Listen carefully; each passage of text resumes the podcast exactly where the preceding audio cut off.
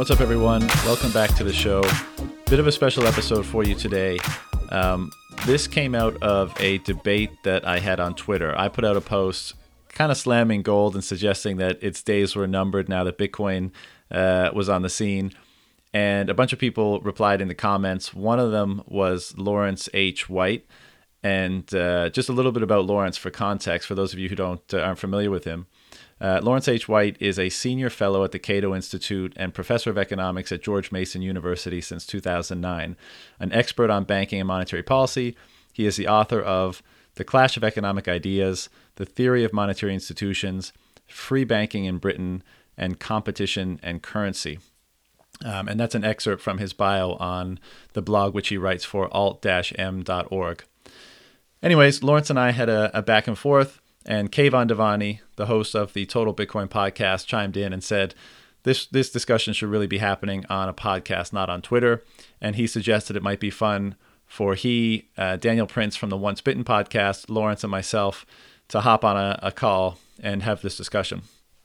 And um, you know, I'm always down for a, a good gold versus Bitcoin conversation uh, with anyone really. But I was interested in more interested in speaking, uh, having that discussion with with Lawrence because uh, he actually does know a little. You know, he, he he's not unfamiliar with Bitcoin. He uh, he's written about it before. He seems to understand how it works, and so that's a little bit different than some of the Bitcoin detractors or gold supporters on Twitter who don't know very much about it. So for that reason, I thought, yeah, let's do it. It'll be it, it could be fun, and uh, and it was. It was a respectful conversation. I was surprised a little bit that Lawrence decided to uh, accept the invitation because you know it's easy to imagine that he might have thought three Bitcoin podcasters would have been ganging up on him. But uh, he was a good sport about it. We had a nice chat, and uh, not sure if either side was convinced of uh, of changing their stance. But nevertheless, I think these these discussions uh, have the potential to be uh, to be positive or beneficial for refining understanding or enhancing conviction or seeing things from a different angle. So uh, that's why we do them, and that's why we share them. So that's it. I hope you enjoy. Let's do it. Welcome to the show, Lawrence White. Thank you. My name is Kevin Davani. We got here John Vallis, Daniel Prince, all podcasters. Uh, so Lawrence, uh, maybe I can start off. I mean, I've been really, I was really impressed with uh, the talk you gave uh, or the, the, interview you gave to Nick Carter, and because you made the impression on me, you know, you you're like not only open minded, but you you are um, as a professor of the George Mason uh, University, if I'm correct, and correct. senior senior yeah. fellow of Cato Institute. Uh, maybe it would be wise. Uh, what do you guys think that you know, Lawrence? Could you get like a brief uh, background, like what's what's your expertise? What's your what's your uh, special focus uh, when? Because on your Twitter handle it says you you you um, somehow study the private currencies. Um, Since before they were cool.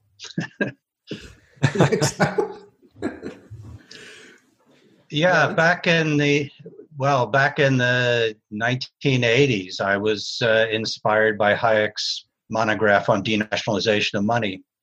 And I wrote my dissertation on the free banking system in Scotland and the debate in Great Britain, in London, whether to have a free banking system in England, whether to eliminate the monopoly privileges of the Bank of England which was a movement for a time, but the Bank of England managed to quash it.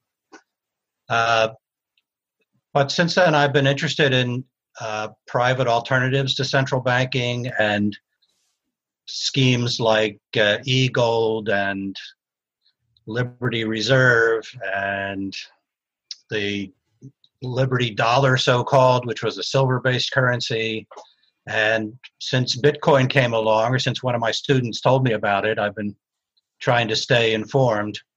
Uh, it's a it's a learning process.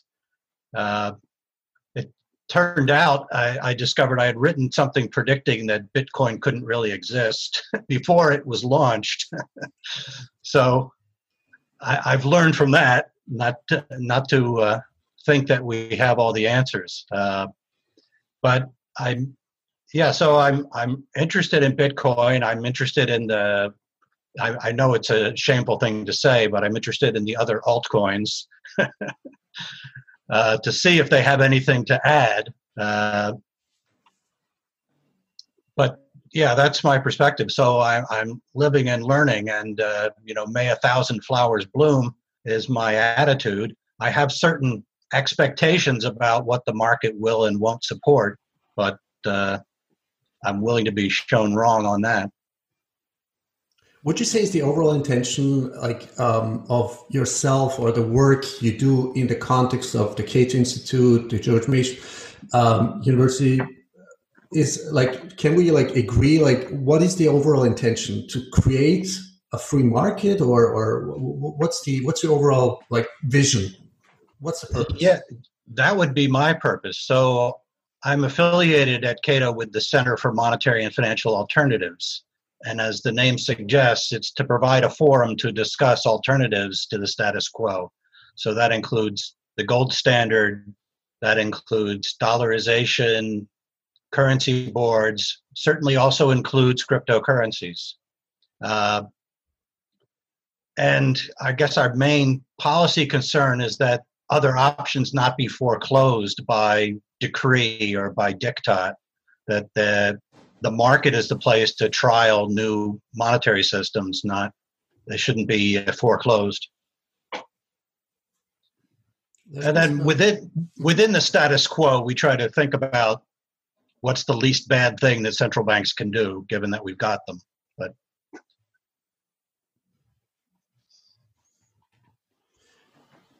would you say that um, because there's an uh, sort of a intellectual or I don't know some kind of discourse going on back and forth. with a bunch of Bitcoiners who also wrote uh, you know some articles or discussions going on on um, do we need to wait for the free market or could you could you say that you know could we say that Bitcoin is the free market?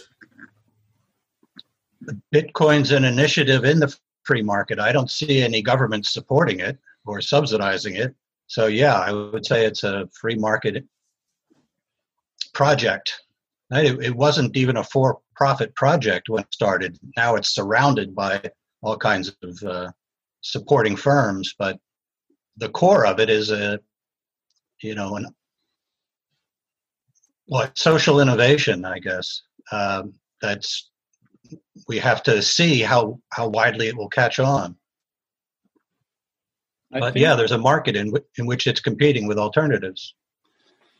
I think, uh, Lawrence, if you're okay with this, before we kind of get into the meat of the discussion, I'd be interested in hearing, you know, because it's it's what you teach and and have studied for a long time, you know, especially in the landscape that we're in today, uh, which is extremely um, unique, for lack of a better term. What do you think is the solution to uh, you know the approach to a monetary standard or monetary policy in the context of, of what we're dealing with today. You know what do you and and uh, the people that kind of take the same view as you advocate in terms of um, you know better money a better money system? Uh, i'm actually writing a book with the working title better money. Uh, so, so i should i should plug that here. And and it's about bitcoin? it, the subtitle is the subtitle is gold, fiat, or Bitcoin. Oh, nice. we got it all. Okay. Very good. yeah, so that's that's the horse race. But um, so I have argued uh, that there's good reason to think that in the context in which silver and gold standards were the best commodities uh, to serve as monetary standards, but we're in a different day and age now. Uh, gold and silver have been demonetized. And so it, it's a tough question. How do we get back to letting the market choose among monetary standards, given that governments dem- uh, dominate the space now? And so the, the minimum uh, is for them to get out of the way of allowing other standards to emerge privately. But if I think there are very strong network economies where people want to use the same monetary standard that their trading partners use. And that means uh, there's got to be a question about whether we want to continue the fiat dollar or fade it out in favor of something uh, more reliable. We're not at a stage where there's any kind of consensus on doing that, though. Lawrence, if um, hi, this is Daniel speaking now. Hi, Lawrence. Um, thank you for doing hey. this and um, facing three podcasters. We're, we're not here. this isn't a lynch job. This is, um, you know, to open a discussion. Um, we we all listened, I think, uh, to your interview with uh, Nick Carter on on his podcast, and there was one thing there that that really stuck with me, and it's when you gave an example about um, people in their home countries when they start adopting a different currency uh, in in, right. in favor of their own currency. Now, I've seen this firsthand, uh, and I remember in the late 90s visiting Bali in Indonesia. And if you go to a bar, if you go to a restaurant, even the hotels were asking for US dollars. Um, even the guy that took you out on a guide to the waterfall, he wanted US dollars because he knows that's how he's going to get to feed his family in the next week or two. Um, now, this kind, this might be a bit of a reach, but I want to throw it out there. Um, and I can't talk for every podcaster. Uh, maybe these guys can um, weigh in on this, but you know, my listenership when I look at this, forty-five percent of my listenership is the United States, and I've heard similar figures from other people. Now, is that a signal to you that perhaps the United States are now turning towards a different currency and are going to start favoring something such as Bitcoin? Other than the US dollar? Well, it sounds like uh, your listenership is distributed about the same way the US dollar is around the world. About 45% of it's in the US, and about 65% of the dollars are outside the US. Um, no, I, I, think dollarization, some, what's sometimes called dollarization, which is what you're describing, uh, from the bottom up, uh, is an important phenomenon. And too much of the dis- academic discussion of dollarization has been from the point of view of the bank, is it a good thing? Well, no, not a good thing from the point of view of the local central bank, but from the point of view of people who want reliable money, it's a good thing. And by studying these kind of episodes, we can see that people do vote with their own pocketbooks uh, for a better money. Uh, what's kind of surprising is how high a local inflation rate it takes before dollarization starts to take off. But I, in the US, there's a lot less of a concrete reason to be concerned about switching to another currency because the dollar is not hyperinflating. Right? Inflation's been pretty low. Uh, and it seems to take at least double digit inflation before people uh, seriously start looking for a better money. Uh, so, in a way, I hope that there's never a crisis of the fiat dollar, that it continues to be reliable, but we should be prepared for the day when that uh, is no longer true. Um, I'd like to, to go back for a second to something, uh, Lawrence, you said uh, just before Daniel's question there. And it, it kind of centers around how this all came together in, in the tweet that I originally put out. And yeah, I think a lot of Bitcoiners would uh, rebut the arguments by you know the free banking proponents or the gold proponents to say that those have been uh, tried in the past and for a period of time they had been you know a relatively uh, stable means of uh, facilitating free market exchange. However they were always susceptible to being stopped ultimately by state intervention and I think what you know what Bitcoiners would probably suggest is there's why would we think that a return to any one of those standards or you know monetary systems would net a different result in the future? And in fact the reason what, ma- what, what makes a good money is not that it functions well when it's permitted but that it doesn't require permission to function. And just the last point on that would be that you know, thinking of this in terms of, you know, we all want free markets. I think that's a given for at least everyone on this call and a lot of people probably listening because free markets are a manifestation of our individual freedom. And I think, you know, we all generally want that. But it's, sure. I think, I think what the argument that I would make is that it's not the free market that permits the money, it's the money that permits the free market. And in that context, Bitcoin seems to my mind to be the only one that truly permits a free market to exist, whereas previous manifestations of a monetary system or standards have always relied on the permission of the powers that be to allow the free market to persist. But if they wanted to intervene, they always could. So Bitcoin seems to be the first manifestation of a type of money that is resistant to that uh, to that oppression or shutdown, and that's I think why there's so much enthusiasm around it because it may very well be our first, um, you know, first example of a, a true free market uh, being enabled long term.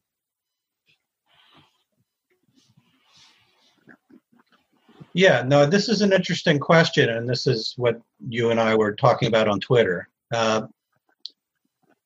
so it's a problem uh, that a gold standard and a banking system on top of a gold standard is out in the open, where if the government wants to quash it, and there's not sufficient ideological support to stop the government from quashing it, it's susceptible to being quashed. And historically, uh, when a crisis came along and the government said, well, now we need to switch to something else, the public went along with it.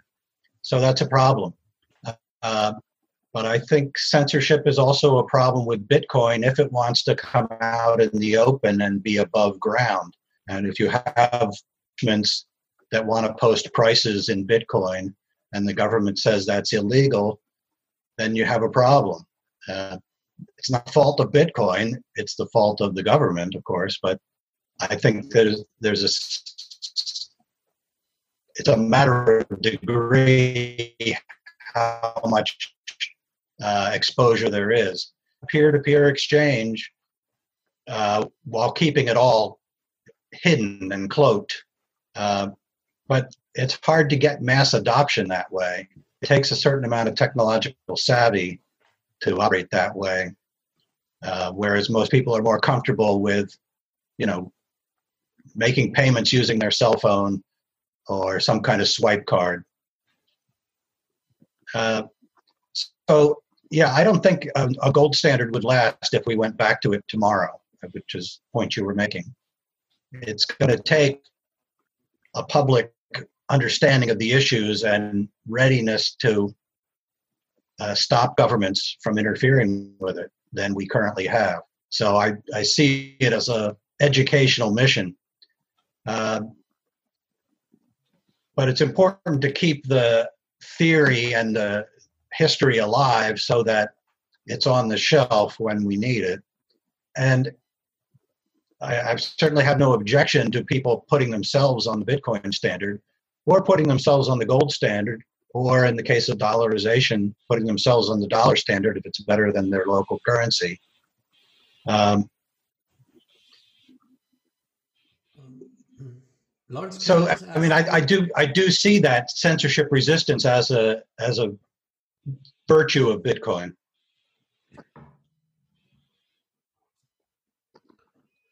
Um, I, I guess what I would question is whether that's sufficient to uh, make it a widely adopted money.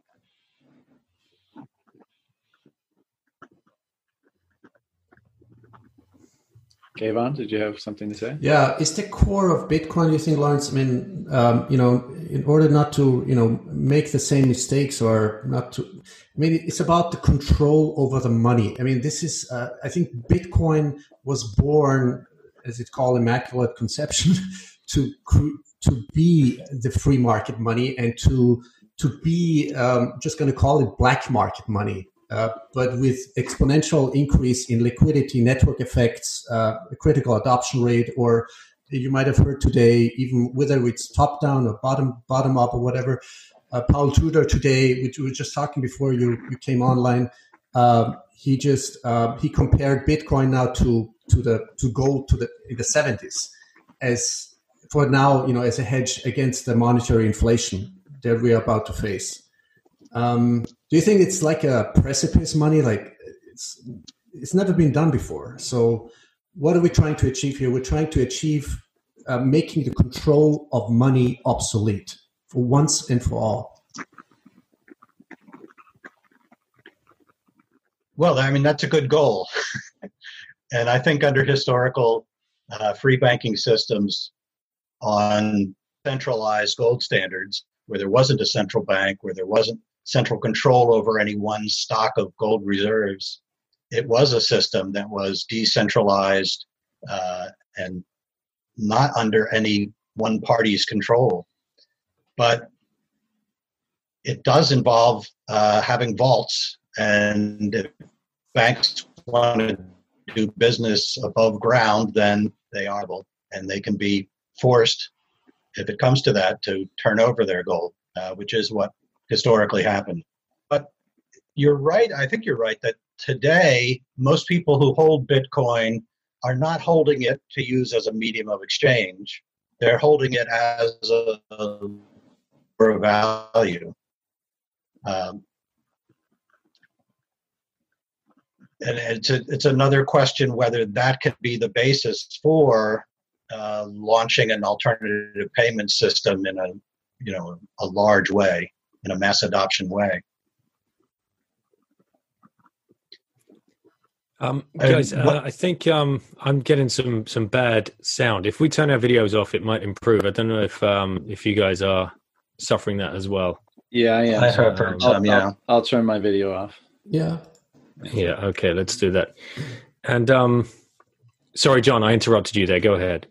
Um, no, I, I was just going to kind of, um, I guess, add on uh, Kayvon's point that I think um, this, this is one of the fundamental uh, reasons why people are interested in Bitcoin because it does take the either the control of the money or the power to issue currency uh, away from the state. And uh, it, you know, yet it, one of the pri- the prime ideas is not that it's necessarily completely unconfiscatable or completely censorship resistant.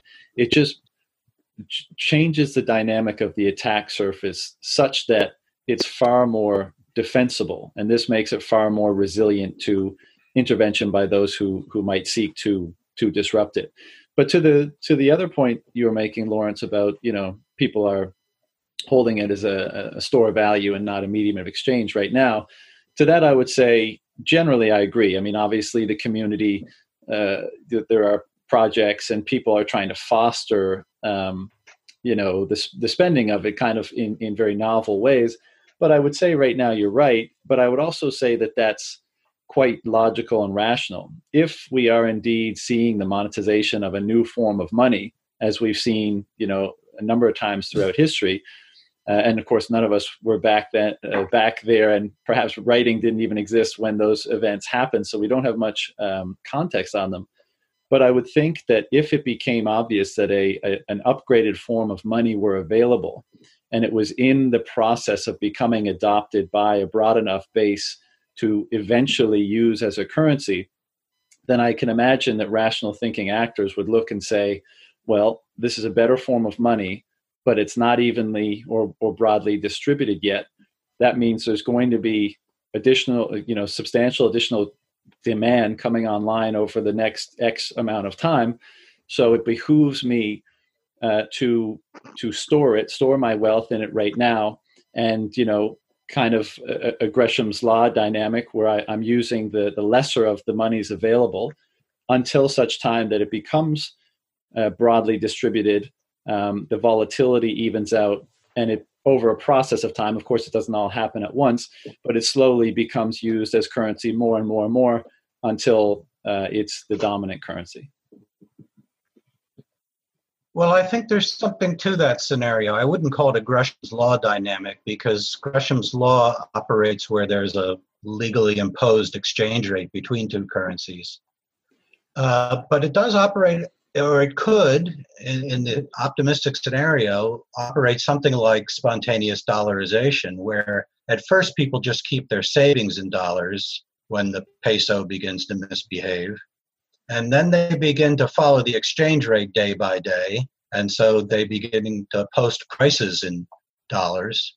And then they begin to accept uh, payment in dollars. They don't go out and buy dollars whenever they want them. They actually will sell goods for dollars and uh, accumulate them.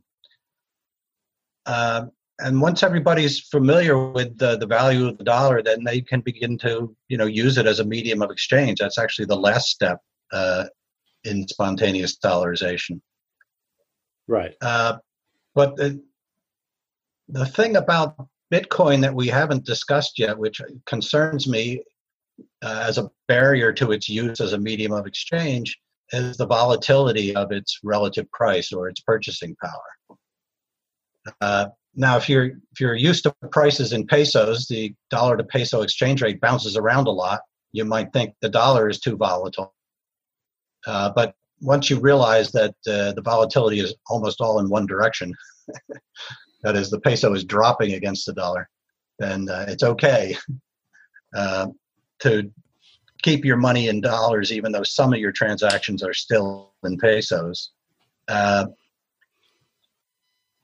but there's a there's a different sort of s- stability of purchasing power of the dollar against goods and services than there is in the case of Bitcoin. And unlike uh, the gold standard and unlike dollars, uh, the supply curve for Bitcoin is perfectly vertical. There's right, there's nothing in the program that releases more bitcoins when the purchasing power goes up. Unlike a gold standard, where a high purchasing power of gold will prompt gold miners to dig a little deeper, and that'll help stabilize the purchasing power of gold. And so we see the relative price of Bitcoin has much more volatility than uh, the dollar to euro exchange rate or even the dollar to gold exchange rate. Something like seven to 10 times more volatile. And so that, that's an obstacle to people wanting to hold it as a way of keeping their rent money. I agree, and um, it's. I, I, think it's one of the biggest shames of um, of Bitcoin at the moment because it's the it's the more risk tolerant that are more likely to to buy and um, to, to you know use the turn of phrase hodl. Whereas, really, you know, I think I speak for Kayvon and, and John here. Uh, we would love to see, um, you know, the third world countries um, having a much bigger appetite to to buy and, and, and hold this this asset because this is truly what we believe um, is going to lift many many people out of poverty. But with uh, you know to your point, Lawrence, like this this volatility is just too wild at the moment, and I just wonder where that where, where, what's the inflection point? What's the price point that we cross where that volatility starts flattening out a little bit, and those with um, you know less risk tolerance uh, start entering the market and that's obviously what's really going to you know drive hyper bitcoinization it's just a shame it's going to be at much higher prices. Um, do you have any thoughts around that? Well i don't know how a higher price reduces the volatility. So i'm i'm not quite following your argument i guess. A larger market cap. So if the, if there was a, mar- a Bitcoin market cap of fifty trillion dollars versus one hundred and fifty billion, then it takes up a larger share of let's say global money, and uh, also that would indicate that its distribution is likely more widespread. Uh, so I, I would think that that would diminish volatility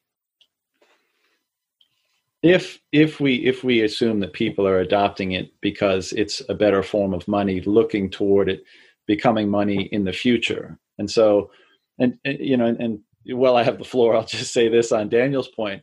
I mean, I, I, I agree. In an ideal world, sure, it'd be great if you know people who needed quote unquote better money the most were the ones that were able to access it. But you know, that's that's not the world we have. And I think volatility, um, even though it is generally in in uh, you know in the upward uh, trajectory or direction, I think it's it's it's unavoidable. If people are genuinely looking at this thing as an upgraded form of money, the hardest money that there ever will be, that there ever has been, um, then there's going to be a, a, lot of demand for that. And along with you know those waves of demand will come the speculators, will come the people that try to game the market, etc. But I think the reason why we're seeing the, the you know the price generally trend upward is because every time this happens, more and more people are buying it with the view that it will one day become money and as a result they're holding it and i think on the the price stability issue i think you know my view is that is a perspective that's come out of us always having supply elasticity with every form of money we've ever used and we've never had to consider or contemplate uh, supply inelasticity with money. But you know, I think prices reflect the ever-changing preferences between millions of people and billions of transactions at any given moment. And price stability will be an emergent property once the adoption of a given form of money is widespread.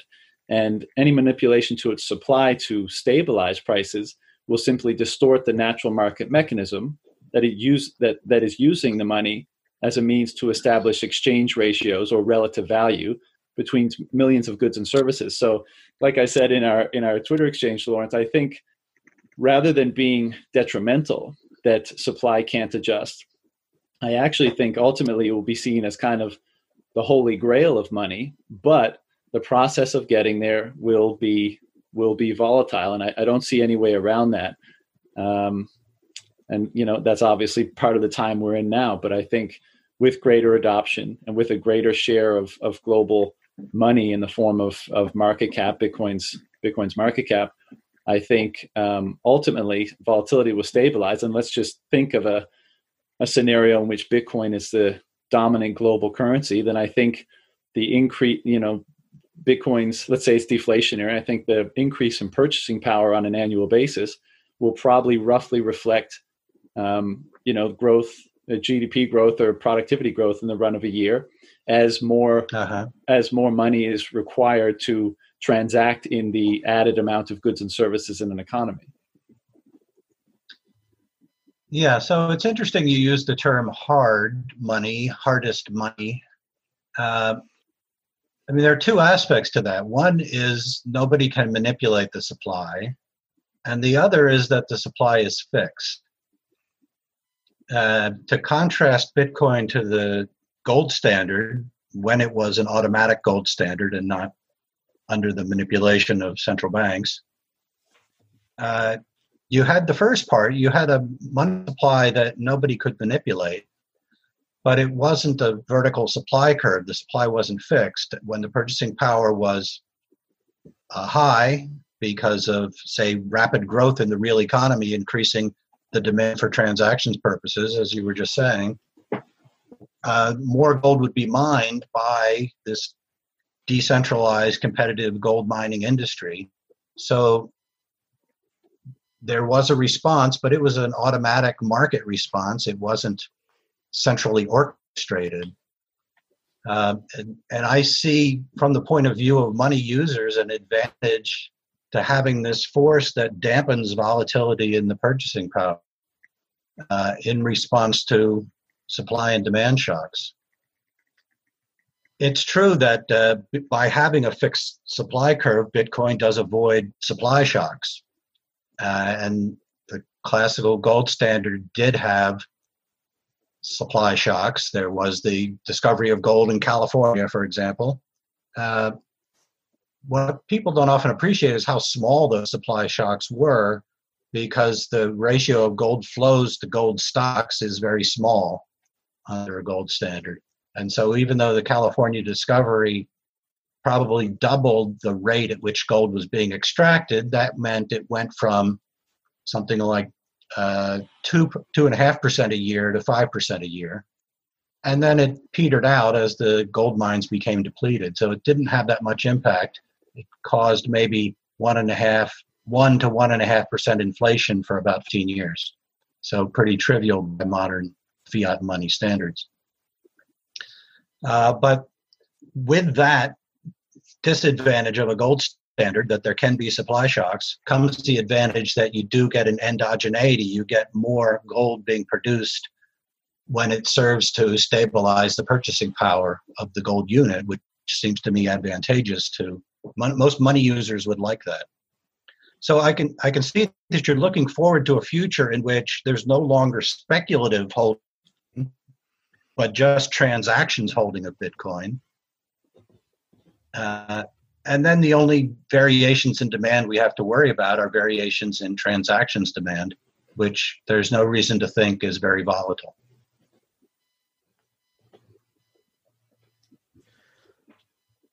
Interesting. Is that what you're thinking? Um, well, I, I, think I guess my I, the this my disagreement, and it, it, would be a hard one for either of us to prove, is uh, the the benefit of stabilizing purchasing power. You know, because you know what that having a stable purchasing power. Why is that preferable to having an increasing purchasing power? So if you're dealing in a deflationary currency, then over time it's increasing in its purchasing power. So why would people prefer a stabilized purchasing power than dec- increasing? Well, if it if it had the same volatility day by day, and the average was zero appreciation for one currency and two percent a year appreciation, that is falling price second currency, then I agree with you. The second currency dominates. But the thing about Bitcoin is not only that it has been a pretty good investment if you're willing to hold it for long periods of time, but that it's a very dangerous investment if you're looking to get rid of it by the end of the week in order to pay your rent. Well, I have no disagreement with you there. I, am I'm, I'm I'm looking at it not in the context of a short-term investment, but in a you know long-term future of future of money context. What is our best option for a global currency uh, into the future, right? So yes, you know, there's no argument for me on the Bitcoin is short short-term volatile. The, the you know my what I'm saying is I think things that stabilize prices are ultimately distortions in the natural process of you know finding exchange ratios between all the millions of products and services and people making those decisions. And i think given the choice i'd rather have a deflationary currency than than one that just simply pres- preserves its purchasing power. Well i think our current fiat regime is very distortionary when there are huge injections of money specifically into financial markets. Absolutely. Um, but that wasn't the nature of the classical gold standard. There, the money is diffusing out of gold mines through uh, economic exchanges, purchases by the gold mine owners and such. Uh, it's not in any really noticeable way distorting relative prices or financial markets. But how then is it stabilizing purchasing power? Well, the supply of growing. Right. Um, right. So all I'm saying is, you know, again, given the choice of a deflationary currency versus one that just maintains its uh, purchasing power, so not inflationary or deflationary, um, you know, I, I, certainly know which one I would choose. no, I think that's right. Uh, other things equal, including volatility, then people would choose the appreciating currency. I think that's right. Mm-hmm. I wanted wonder, guys. That's actually a very standard argument in the theory of monetary policy.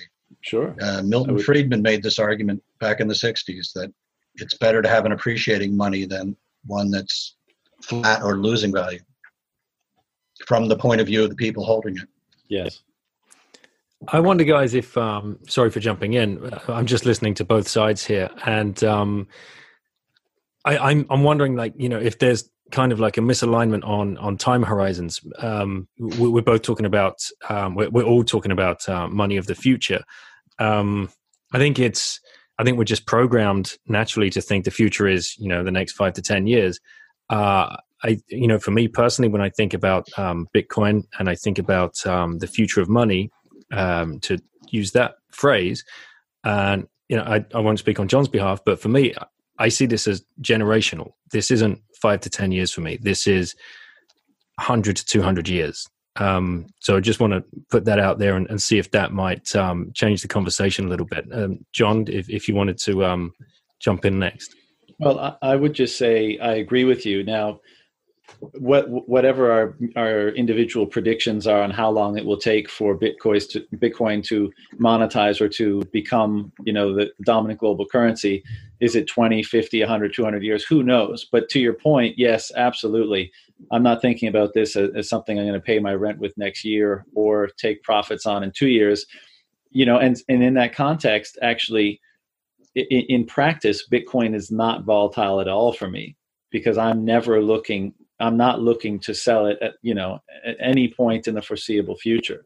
So it is very much a you know I'm holding this what I believe to be better money uh, in, in, in as part as contributing to its monetization um, over the course of however many years that takes. And at some point in the future when it has become monetized when it is accepted as currency when the technology has developed to make it easier to use in practice etc then I, I might consider doing so. But you know I, you're you're absolutely right that um, that should be stated that this is we're not looking at this in terms of a short-term investment to get rich. We're we're looking at this in the context of the next evolutionary step in the history of money which is a you know i know everyone on this call i'm sure thinks that's an incredibly rich field of study and i'd recommend it to anybody.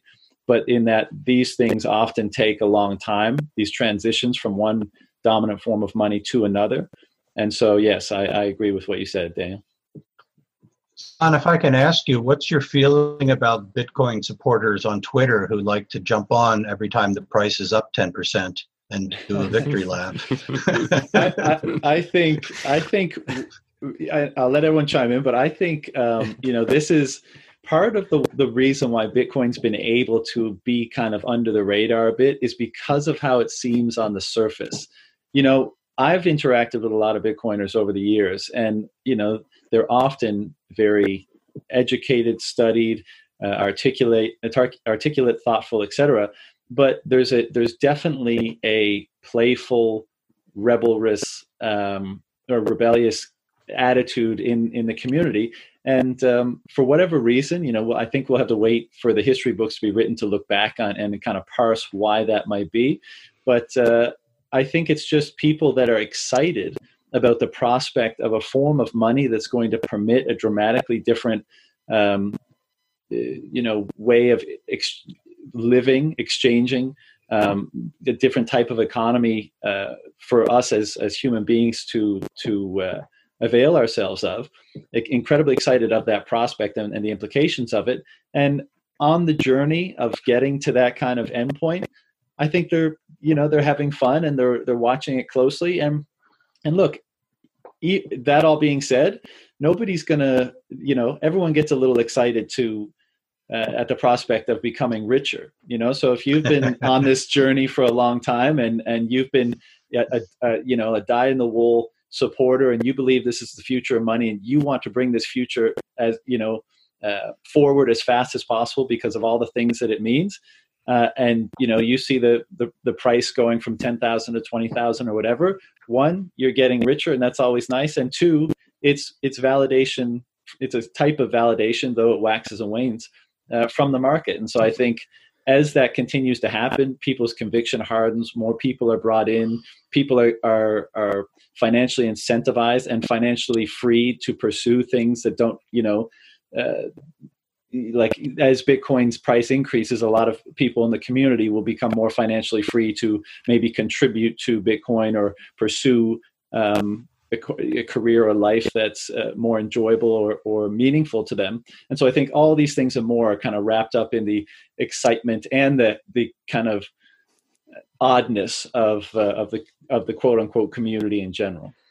Lawrence, that, that's a great question, and I think we should all be put on the spot. So, uh, Kayvon, if you, if you Kayvon, if you're ready to go, uh, go for it. If not, um, I'll go and give you a bit more breathing space. Yeah.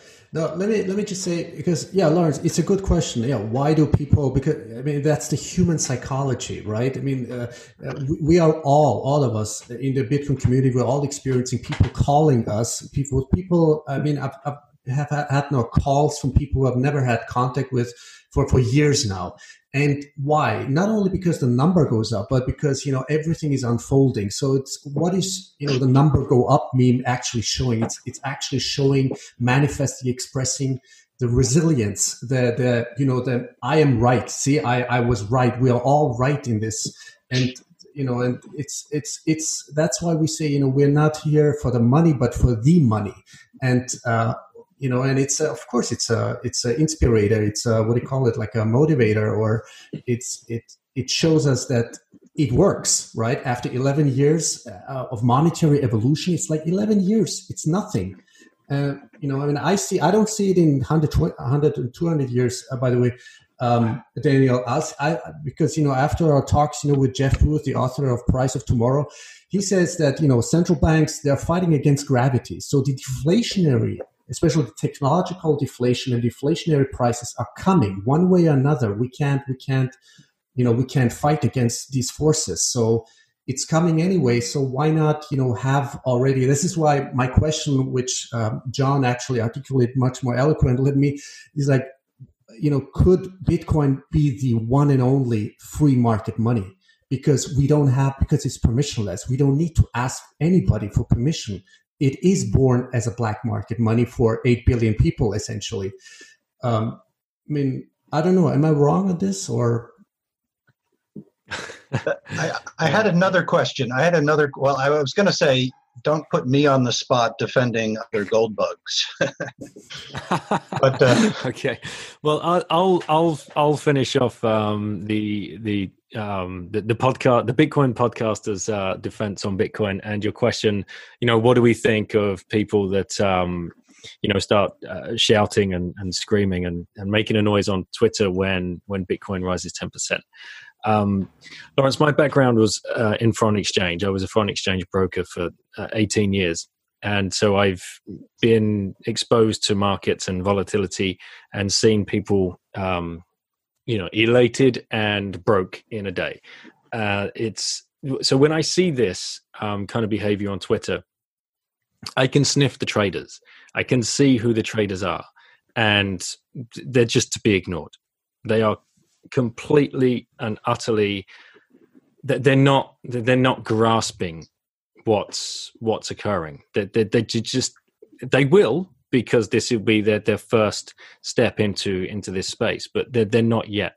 And then on the other side of um, of the virtual coin are the people that are making the noise in a kind of um, mimetic way in a comedic way uh, of those people.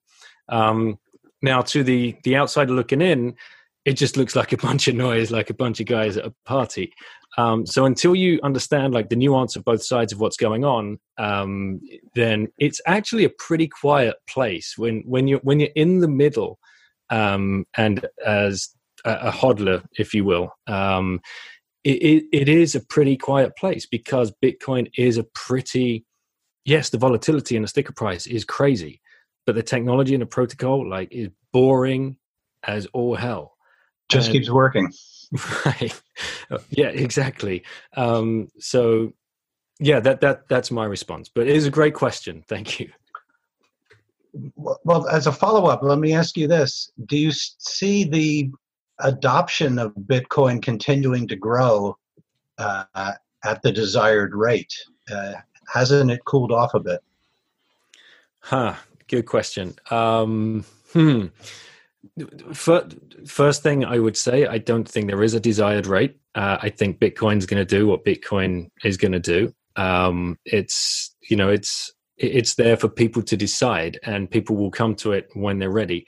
What I think has been incredible over the first eleven years of Bitcoin is that um, people on the street have had a chance to get into a financial asset before well for for you know on the surface of what we think what we believe not what we definitely know but before governments before hedge funds before huge financial institutions before sovereign wealth funds before huge pension funds before banks um, this this so far has been a very very very slow adoption um, and I think Kayvon was was you know saying earlier, um, Paul Tudor Jones today is now making a lot of noise, and um, uh, Raoul Pal and Dan Tapiero, huge, Dan Morehead as well, huge, huge funds now are coming in, and what what does that what is that going to do to the price? What is that going to do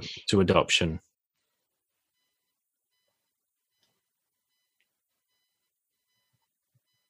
Hello? We're still here? Yeah. I'm still here. Yeah. Yes. Okay. Yeah. um, uh, yeah. Okay. So that that was that was my response. Sorry, guys. Kayvon, do you want to? No, I see. I see the critical adoption rate. I mean, I just I just observe. I mean, I, I have people around me who are who are now total Bitcoiners. Uh, you know, uh, and and and I see, you know, more and more as things unfold, you know, with the economy crashing or whatever, you know, uh, there's like really a disaster going on right now.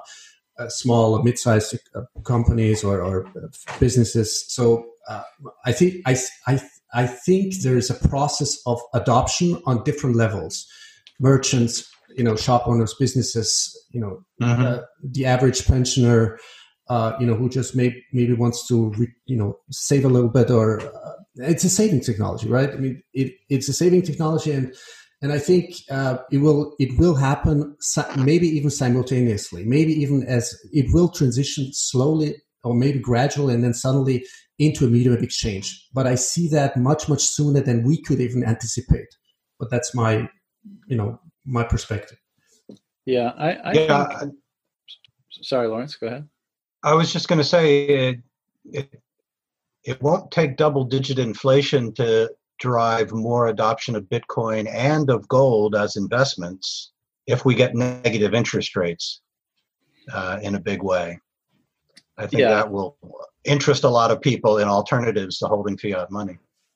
I, I agree with you. And I think, despite my feelings that uh, gold was the best form of money until Bitcoin and now Bitcoin is, I still think, you know, uh, to be to put it somewhat uh, playfully, that gold's got a few pumps left in it because I think it's it's so ingrained into the world. It's been around for five thousand years, you know, and there's a lot of people that still read newspapers despite the fact that the internet, you know, the entirety of the world's knowledge is available on your smartphone for you to curate your own news for yourself. Some people are creatures of habit. I, I don't think that will persist past you know more than another generation or two, but that's that's just my my my personal feelings. And regarding the the pace of adoption, I think you know it's it's i think it's proceeding apace. I, um, as daniel said like I, i'm more interested in whether the protocol is still doing what it's meant to be doing and it's very boring and unexciting but the answer is yes and i think it, the, the adoption won't be linear. Um, but it you know and, and it changes as you go along. And just as a personal example when i first bought bitcoin i sold it for other things. I, I, I, thought it was interesting because it was money outside the hands of government. It was permissionless, decentralized, all the things that we've been talking about. But I didn't appreciate it to the extent that I now do. And so before, in an earlier cycle, I may have been the one, one of the ones selling because my I was still maybe earlier in my education and my perspective on this thing to where the point I am now is I wouldn't think of it. It's it's it's not going anywhere because I feel like I have a greater appreciation for what it represents. So I think people will get drawn in on the hype cycles via you know because of greed, because of all the different things that draws people in, and then market conditions may change.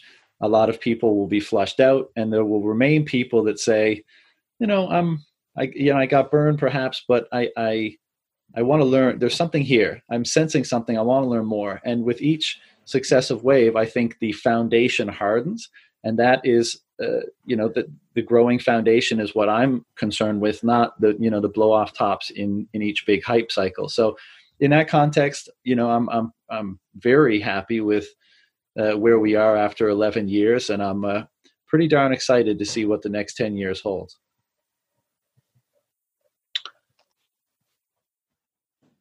Well, maybe we can have this conversation in another 10 years. Take so, stock. So, Lawrence, um, you know, should we put you on the spot then? And, um, but I, I, I don't think like, I guess that's what I'm here for. yeah, yeah. Well, not really. No, that that it was never the intention. Like you, you know, when the three of us, you know, dreamed this up, it's like, you know, here's here's a gentleman that you know he has a, a solid argument that we need to hear because we it's easy to get stuck in an echo chamber.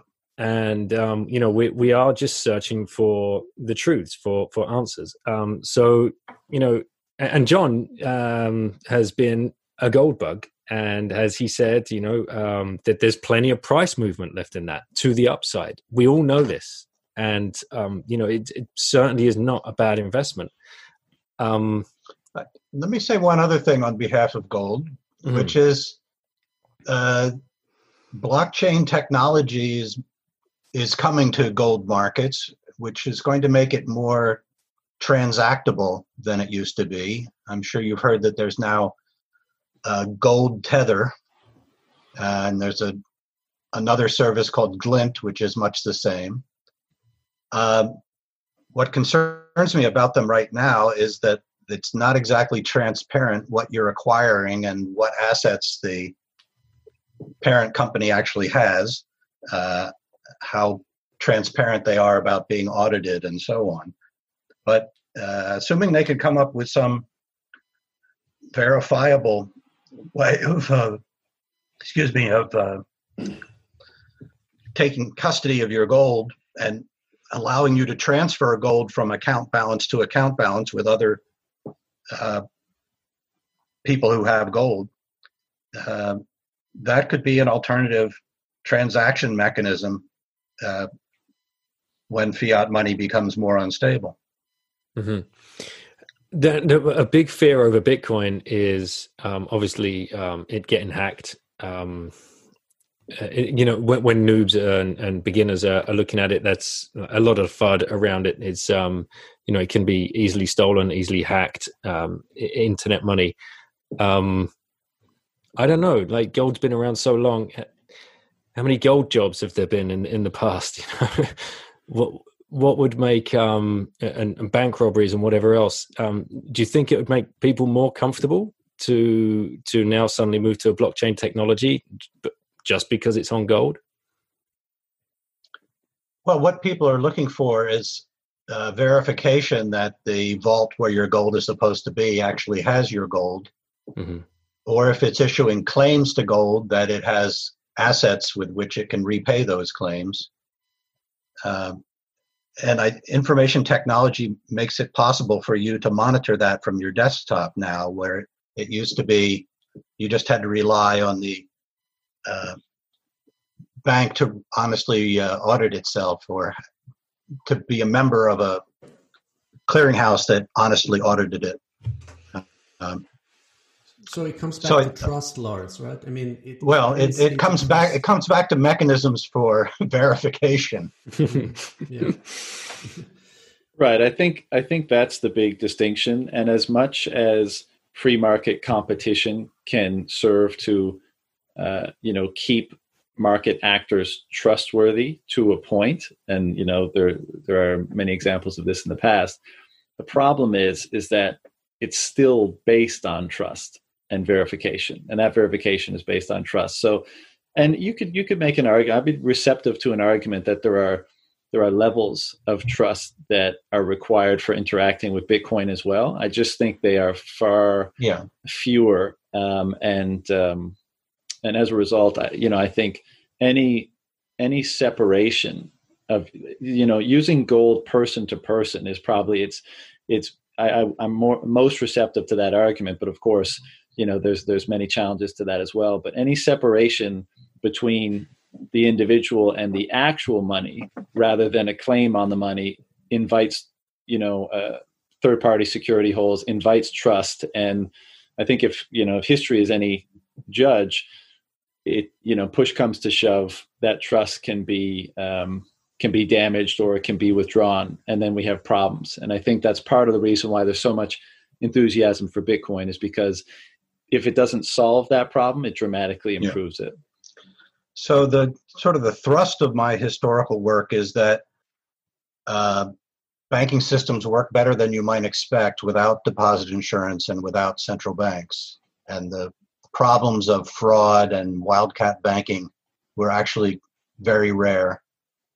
Uh, it's it's kind of a colorful myth that populates some textbooks mm-hmm. uh, that these were big problems. Uh, they weren't, in fact. But I, I would put it this way that there is a trade off between uh, an absolutely trust minimized exchange system and a, an inexpensive exchange system. So, trust minimization is costly, and sometimes it's cheaper to go with trust than to take every last step uh, to minimize the need for trust. Uh, and I think this trade off was recognized by some of the pioneers uh, of Bitcoin. Uh, if you, I've gone back and reread the old writings of Nick Szabo and Hal Finney, and they're quite clear about this that uh, what Satoshi did was to adopt a security protocol which is quite transactionally expensive in mm-hmm. order to provide greater security. And sometimes we don't, and ordinarily I would say we don't need that level of security to transact. Yeah, I'm. Uh, I, I don't have much argument with that. I think they that's definitely a trade off that they did make, and um, I you know I think it, it it's dependent upon how you judge that trade off is dependent upon what you think is more important or what is lacking in the existing money system. Is it trust that's lacking, or is it you know uh, cost effective, cost efficient transactions? Now, the answer is both, but I mean, where does your kind of ratio uh, of importance fall? But I would also say on that point, in that I don't think Bitcoin. Um, I think it, it's focusing on the most important aspect first, and I think that is all the things about Bitcoin that allow it to be trust minimized, as you said. Um, and I think as Bitcoin is evolving, I think we will see efforts and ways and technologies developed to solve uh, higher or you know for problems that are uh, less fundamental. For example, speed or or cost of transactions later on, and on a lower priority level than the foundation of trust. So if we can if we can grant that we've established you know digital scarcity or absolute scarcity in the digital realm and this is a this is something that we we can have a tremendous amount of trust in because of its security and other reasons. Then we can take that and develop solutions for other issues we might have further down the line i.e transacting in a cost effective manner. And of course i'm sure everyone on this call is is aware of the ongoing uh, efforts and, and projects in order to do that the lightning network being one of them could I just ask um, kind of a generational question? Um, we're spanning generations here on this call. Um, Lawrence, what what do you think um, somebody aged between like 15 to 20 right now would invest in over you know over the over the next 10 to 15 years as they you know uh, come of age and, and earning money and, and enter the workforce are they more likely to buy gold or bitcoin Uh, uh, that's a good question. I suppose we could do uh, some kind of marketing survey to find out what current 15 to 20 year olds are buying. Uh, I don't know. I I can see your point that people who've grown up with Bitcoin in existence are going to be more comfortable uh, with taking it for granted that it's there and it's an alternative and it works. And um, you know, I'm I'm 43 right now. Um, so you know, any anybody from from my generation, anywhere you know, age between like thirty and fifty, out of my peer group and my family, uh, I don't know that many people that that own gold or have ever really considered investing in gold. And that doesn't mean to say that they are now all investing in Bitcoin. They just hold money. It's just money. Um, so if that's my generation that are not holding gold because they just don't think of it's like how would they do it first of all would be the first question. And where would they store it? Uh, they, they, they don't really understand yeah. like the, the mechanics of it. But you know i think like the generation coming behind us the, or the two generations coming behind us is just going to be so native to them so intuitive to them that I, Lawrence, I don't think well, the, across their mind. I, I just don't think. well, somebody's holding the gold because there's something like eight trillion dollars in monetary gold. That's not even counting jewelry uh, in the hands of the public worldwide. So that gold coins, bars, and exchange traded funds. And ETFs are the way to invest in gold nowadays if you want low transaction costs and you don't want to worry about storage. Uh, and those, of course, have been uh, remarkably popular. They've really taken off in the last 10 years. Maybe it's my peer group, but my my my peer group, um, very few of them even invest in stocks and shares. Um, I don't know, may, um, Kayvon, John, if if you want to, uh, don't they have uh, pensions? Don't they have tax deferred uh, savings? Right. Yes. Um, then that is done on their behalf, of course. So the, the pension, the, the, the you know the pension funds will be doing the investing on their behalf, and of course they will have um, a certain they, they, would have diverse portfolio and um, managed portfolios, and of course some of that would be in precious metals. Well, actually, it's it's hard to get that into your tax deferred savings. It's possible, but it's not usually one of the default options. Uh, John or Kayvon, do you want to? Um... Yeah, I just wanted to, in the context of gold, I mean, there are some fundamental questions. I mean, we still think about how did for you? You just mentioned that you know the market cap of gold has whatever eight or eight, nine, nine or eight, eight um, trillion dollars. Yeah. Okay, how did it achieve that? And is it because it was already tied, you know, for for for what for hundred for more than hundred years to fiat? What about the transparency, the auditability? I mean, I can only rely on information I'm given. You know, when I'm when we talk about stock to flow, for example, it's it's said that okay, there's whatever two hundred thousand tons of gold on stock, and the flow is that. But mm-hmm. I could never ever audit it as I can. Like right now, I could tell you exactly, uh, you know, the the the the number of blocks, what is blocked, and and uh, the num, you know, and the Bitcoin is being mined. So it's just the non-transparency and the lack of auditability that uh, I think starts already with the with the issue of gold. Uh, what do you think, Lawrence? But no, that's a good question. I mean, I'm relying on figures from this outfit called the World Gold Council, which is basically an association of gold dealers uh, and gold producers. So I have to hope that the interests of the gold producers and the gold dealers are not so perfectly aligned that they're in a conspiracy to fool us all about how much gold there is out there. Uh, but that's where the numbers come from. And it, it used to be, of course, illegal in the United States for citizens to own monetary gold.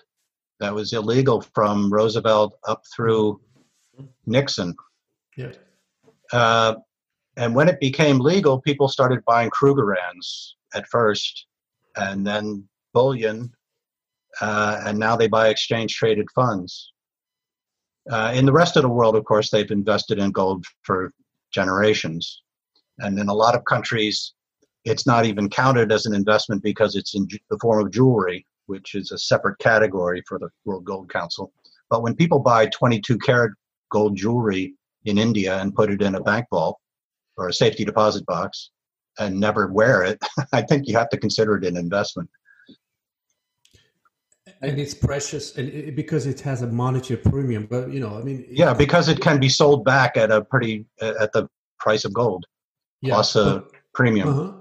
But gold could, uh, I mean, theoretically, uh, let's say you know something comes up, like something evolutionary, like a zero to one technological innovation, or are they going to space or whatever? I mean, then relative scarcity of gold is gone. There's no scarcity at all. Then I mean, the monetary premium could be lost theoretically. I'm just you know daydreaming right now. If we discover a solid gold asteroid, that's right.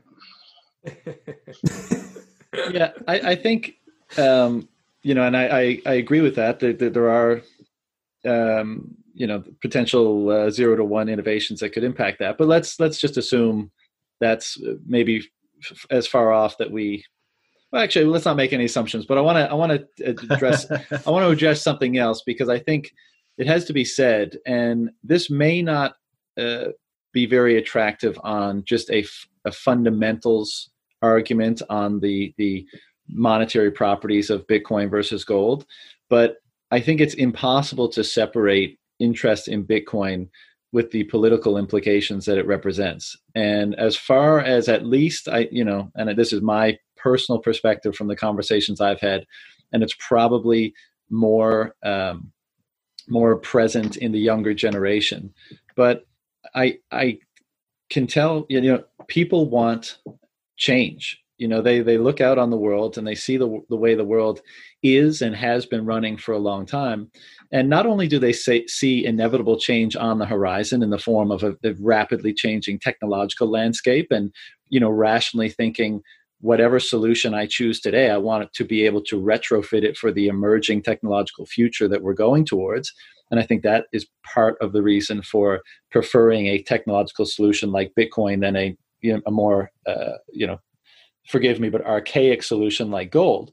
But I think people uh, people want change. They want change to the way the world works, and you know central banks around the world and the governments associated with them hold a tremendous amount of gold, um, and the institutions that house and secure and sell is all part of um, you know that system. And i think a lot of people a lot of people are looking at bitcoin from the perspective that we from the perspectives that we've we've discussed already but also from the perspective of you know i, I don't i don't want to pump their bags you know i want i want a, a form of money. I want to i want freedom money. I want money for the people. I want money that's going to be fit for purpose for the future.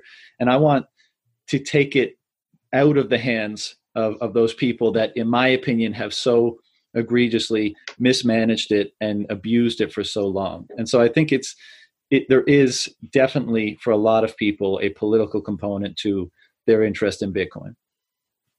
I have to say that from my own point of view, somebody who's been thinking about these issues since before Bitcoin l- was launched. One of the things I love about the Bitcoin community is their awareness of these kind of issues. Uh, going to Bitcoin conferences, I finally met people who knew what the word fiat meant, other other than gold bugs, and who were no longer under the illusion that we need central banks to manage our money for us which is not universally recognized within uh, people who want to restore gold as money, even. So, yeah, I think there's there's a great deal of uh, education that people have done when they get interested in Bitcoin uh, into the rottenness of the current monetary system, which is all for the better. For Lawrence, all for the better for people to recognize it. Lawrence, do you mind if I ask a really loaded question? Okay. Um, and it's about education, and um, you, you being a professor of economics at uh, at uh, George Mason. Um, in in the economics that is is taught there, is that um, is there any part of the syllabus that is focuses on the Austrian side of economics, the Austrian school? Yes, in our department there is. It's unusual among economics departments in that respect. But in our PhD program, there is a field in Austrian economics. And a number of the faculty have interests in the Austrian tradition and work that into whatever course they're teaching. Uh, that would include me. That's great to hear because um, there's, um, you know, that's not normal. Is that correct? That is not normal. It's unusual. And why is that, do you think? And can you please change it? like, you know, do, you, do, you, have any sway with like uh, any of the other uh, big schools? Well, what I can do at the margin is to supervise PhD dissertations and turn out new professors to populate the world with people who are uh, aware of these issues. And so I that one of the reasons I came to George Mason was to, to do that because I was previously at a place without a PhD program. Uh, but it, as you were saying, or someone was saying about something else, it's a generational issue. Mm-hmm. Uh, science advances through the dying off of old professors. Mm-hmm. uh, which is a line I'm stealing from one of the old Austrian economists, uh, and, and, and patents, but we won't go down that rabbit hole. Lawrence, uh, I'd like to ask you what is there a trigger, or you know, what would it take for you to um, have any degree of confidence uh, that Bitcoin is becoming or is capable of becoming the dominant global currency? Well, I would want to see the number of accounts growing, and I would like to see evidence of Bitcoin being used to buy goods and services and not just to swap back and forth with fiat monies. But would, oh. would, would the buying goods and services not follow kind of greater adoption if everything we've been talking about in terms of recognizing a, a, an upgraded form of money and as a result hoarding it because of the, the, the point in the process that we're in is is it fair to to want to see that at this stage, or are you saying you'd have to wait and see, you know, broad adoption as a store of value, and then after that, use as a currency, a medium of exchange? Well, broad adoption as a store of value would be one thing, but it wouldn't be displacing the existing monies in their role as media of exchange. And what, what, what if, what if, what if, Lawrence? That's a serious question. What if it it it evolves simultaneously, uh, relatively simultaneously? That you know, because of all these things unfolding right now, maybe at a rate of speed we can't even fathom. That you know the second third layer whatever lightning network payment technologies all these you know throughput transactions that people are complaining about about bitcoin what if it's this is achievable at the same time we get to a number let's say 300 million 500 million people adopting bitcoin would that like make you you know like confident and trust well cer- certainly more confident i'm not sure what the number is now but uh, i would like to see retailers saying wow, the amount of business I do in Bitcoin used to be half a percent and now it's 5%. Now mm-hmm. it's 10%. Yeah, that's exactly the reason I wrote uh, this ranty article and get out my frustration. uh, a couple of days ago, I said, you know, we got to focus on the on the merchants. I've, you know, I give, for example, you know, just an example. My girlfriend has a company, her own company business, and she said she would love to, you know, offer an alternative uh, payment uh, uh, infrastructure on Bitcoin, but she doesn't have the time or the resource or technical skills or the knowledge. And what if it, you know, what if we figure this out? How to do this like really smoothly user friendly and and and safe and secure and private private you know and, and with a high degree of uh, privacy.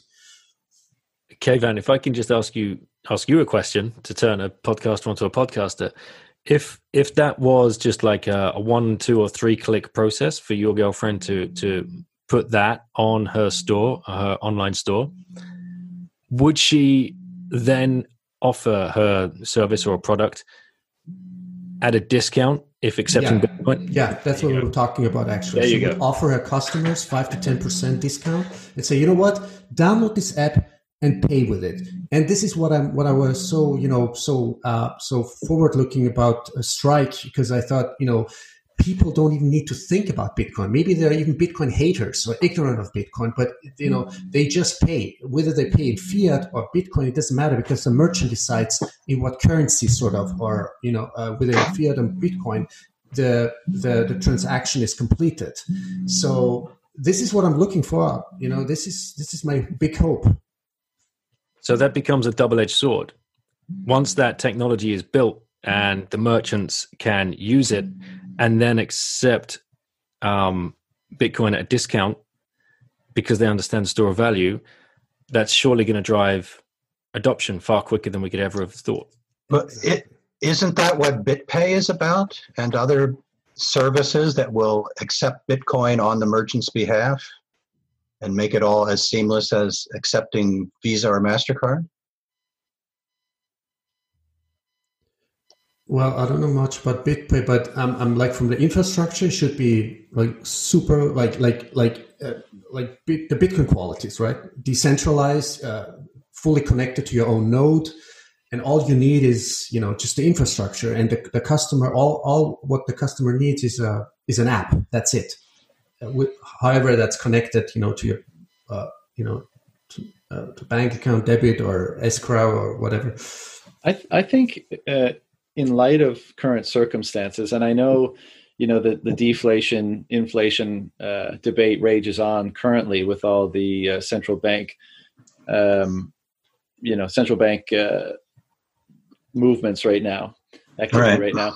But let's assume that you know inflation rears its ugly head at some point, and it's it's fairly aggressive. Just for the sake of argument, I think a lot of people, especially in the Bitcoin space, have the opinion that okay, I'm gonna I'm gonna hoard my Bitcoin until absolutely necessary, and if and when we a, a time comes where the money in use, let's say the U.S. dollar, uh, has been so egregiously abused that it, if not collapses, you know, is experiencing a high amount of uh, inflation, or even collapses, then I'll shift to using my Bitcoin.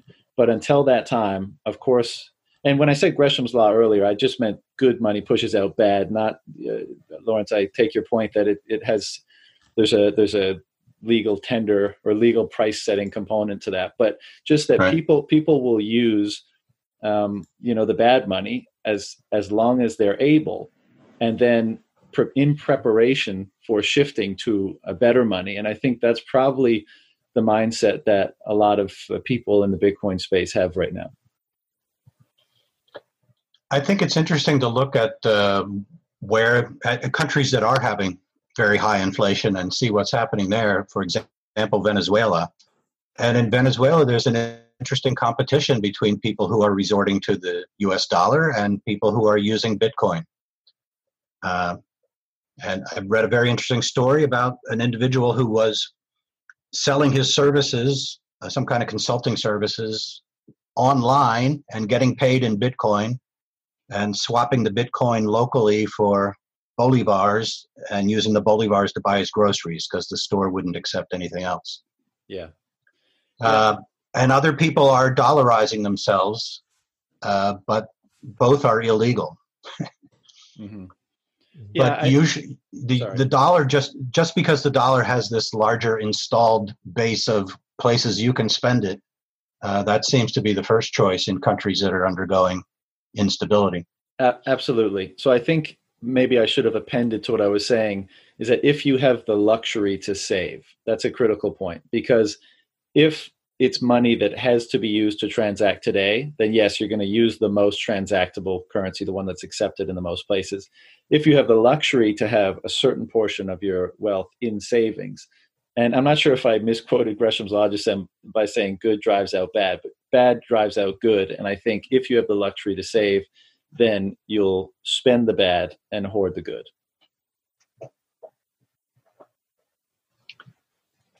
Well, the good begins to drive out bad when people prefer to be paid in the good money and right. demand d- demand a big premium if you're going to pay them in the lousy money, and that's how spontaneous dollarization occurs in countries with high peso inflation. Mm-hmm. And perhaps you know we might see a, a process like that uh, happen with Bitcoin and the dollar at some point. Well, so then it'll be a, become a race between uh, people adopting Bitcoin and people adopting gold. but uh, the, the gold transaction technology is not up to speed yet, uh, mm-hmm. but could become shortly. Lawrence, do you mind if I ask? And you obviously, of course, you can you can say that you do mind, but do you personally hold any Bitcoin? Uh, not currently, no. I I gave a talk in which I was paid in Bitcoin. And sold it. I held on to it. I got it when I got it. It was six thousand. I held it till it went to ten thousand five hundred, and then I sold it. well, there you go. There you so go. I think I did okay on that cycle. Yeah, not a bad trade. and I now have to fill in the tax forms to uh, now that I've admitted it publicly. Way to go, John. um, Lawrence. Um, but I discovered you, firsthand the uh, insult to your dignity that uh, know your customer represents. oh yeah, absolutely. yeah. And are you? I mean, are you considering you know, diversifying? You know, into Bitcoin again as um, a store of value for um, you know perhaps a, a legacy portfolio. Um, well, so most of my saving, well, all of my saving really is done through payroll deductions and Bitcoin's not an option there as far as I know. But I, in a few years, I'll retire, and so I'll start managing my own savings. Uh, and it makes sense to diversify, and so that includes doing holding a little bit of gold, holding a little bit of Bitcoin, um, just as a matter of prudence. Absolutely. Lawrence, are there more. are there any? I know I saw from your website that you do or have advised other cryptocurrency projects either currently or in the past do yeah. you do you still uh, do do that and if so what is it about other projects that you find worthy of your support or interesting well they came to me and said they were interested in hiring my consulting services. I said, I'm interested. uh, but just don't them, pay me in your coin. Not not only in your coin. Yeah. I, I like that you're confident in your coin, but yes. So one of those is not really a crypto. It's called Initiative Q, and it's kind of a Hayekian project where the issuer is going to try to stabilize the purchasing power by changing the quantity as necessary, but very much human hands on and not algorithmic. Uh, and the other one, but I haven't talked to them in about a year, uh, is Beam, which is a privacy coin. Um, and they've been up and down in terms of market cap. But uh, my advice to them was try to find some way to make this more transactable than other coins. And then you can make a pitch to people that there's a good chance that you'll be adopted at some day as a more widespread uh, medium because if you're just another store of value it's hard to differentiate yourself. What do you think um, maybe a, a, top three sort of priorities or attributes of a money that that make it more transactable in your opinion? Or however many you like but just i was wondering what the top three might be. Well, there are the sort of the concrete transaction costs of uh, releasing ownership and directing the ownership to the person who's receiving it. So the you know the archaic technology was handing over a coin. Banking systems came along and made it much more convenient to write checks or initiate giro payments. And today, of course, it can all be done online, deposit transfer.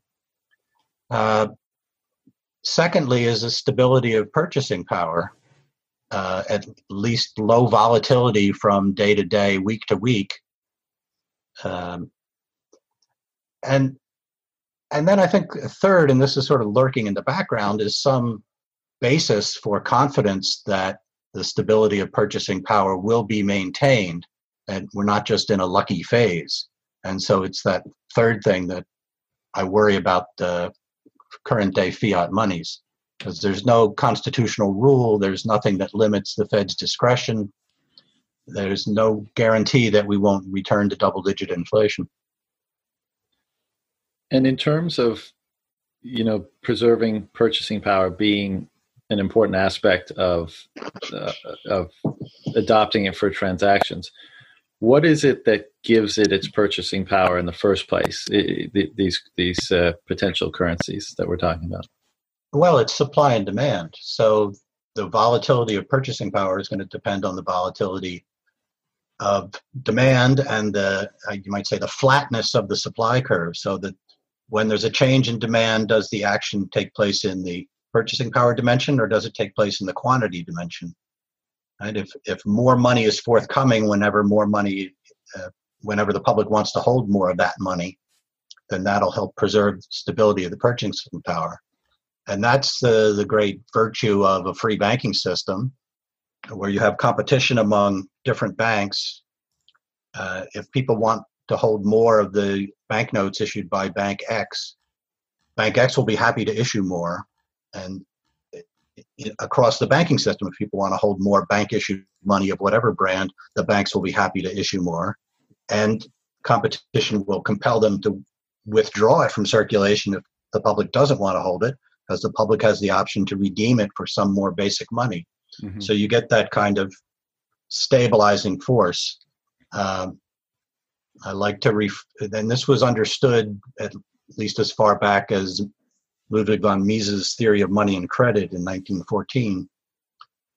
Um, but underlying the banking system is the basic money, and uh, attractive feature of a gold standard is that in the long run, the supply curve is pretty flat. You can get more gold without much of an increase in its purchasing power. More so in the long run and in the short run, mm-hmm. but definitely over 10 to 20 years. What what would you say is the relationship or the importance of the cost to produce a money to its market value?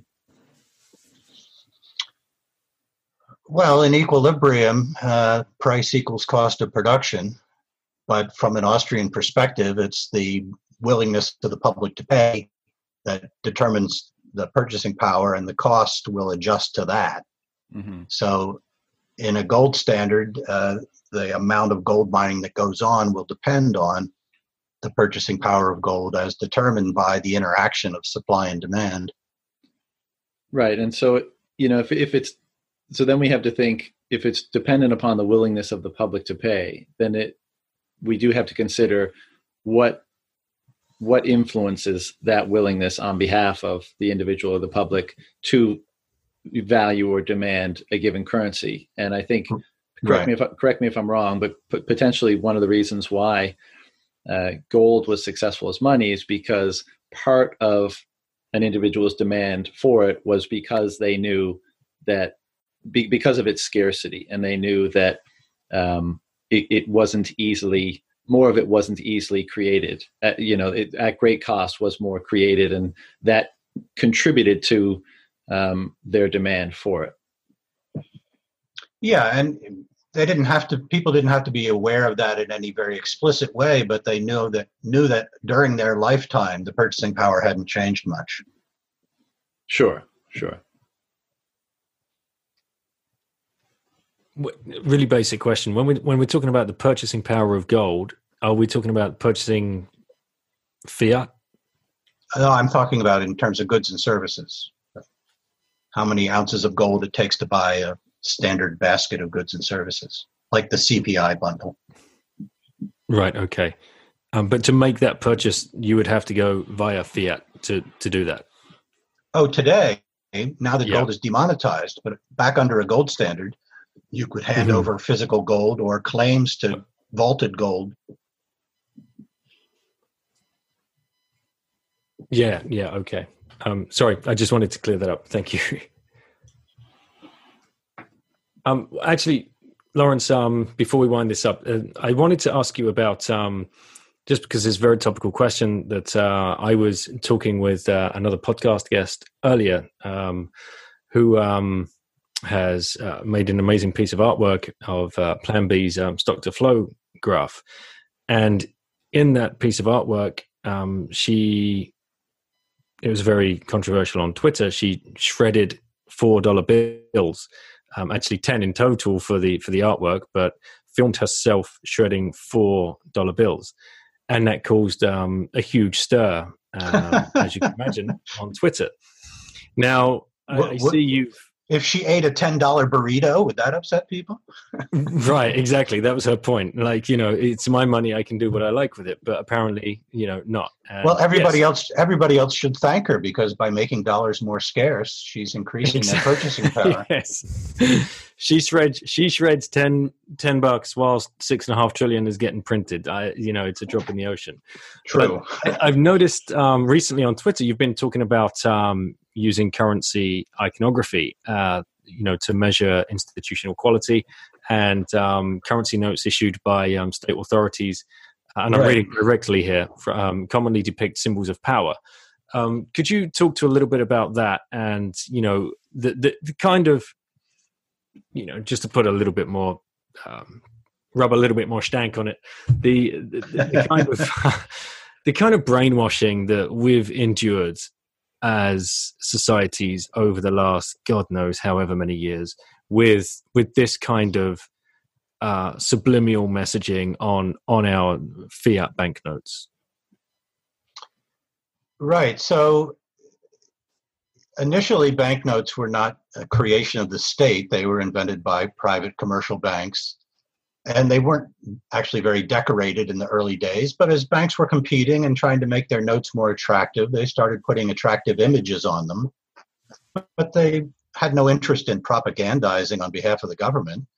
So they had pictures of people plowing and railroads in the united states uh, was a common theme. And and there are still private banknotes uh, that i uh, referred to in this tweet uh, in Scotland, Northern Ireland, Hong Kong. In Hong Kong, it's mostly dragons on the banknotes. Uh, and in Macau, I don't really know what the currency in Macau looks like, but in Northern Ireland and in Scotland, they have the famous poets, Robert Burns. They have scientists, Lord Kelvin. and other cultural heroes, they don't put uh, dead politicians on their banknotes and they don't glorify uh, the state. They're trying to create a kind of positive, cheerful, optimistic image. Uh, but when the state took over and uh, the issue of banknotes, then we got actually it's a repetition of what we got when the state took over coinage, which was they began to put their own pictures, uh, pictures of statesmen and generals uh, on the face of the currency um, as a way of making it, uh, I don't know, more somber or more serious or at least in the United States, uh, there's a rule that you don't put anybody living on the currency. so it's sort of the long run glorification of the state rather than of any living politician. But in uh, you know countries with uh, one party rule, it's often the current leadership who are depicted on the banknotes. And so, very much the way Caesar used it, it's very much uh, propaganda on behalf of the glory of the current government.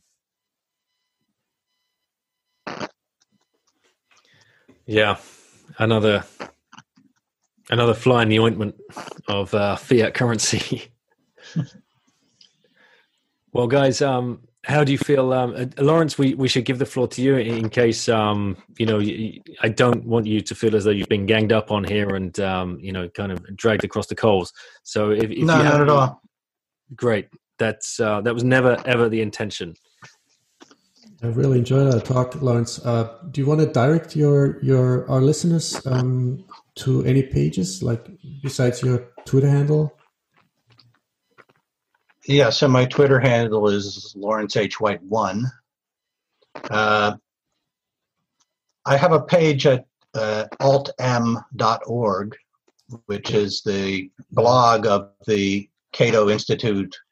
Uh, there it is, the Center for Monet- Alternative, Monetary and Financial Alternatives.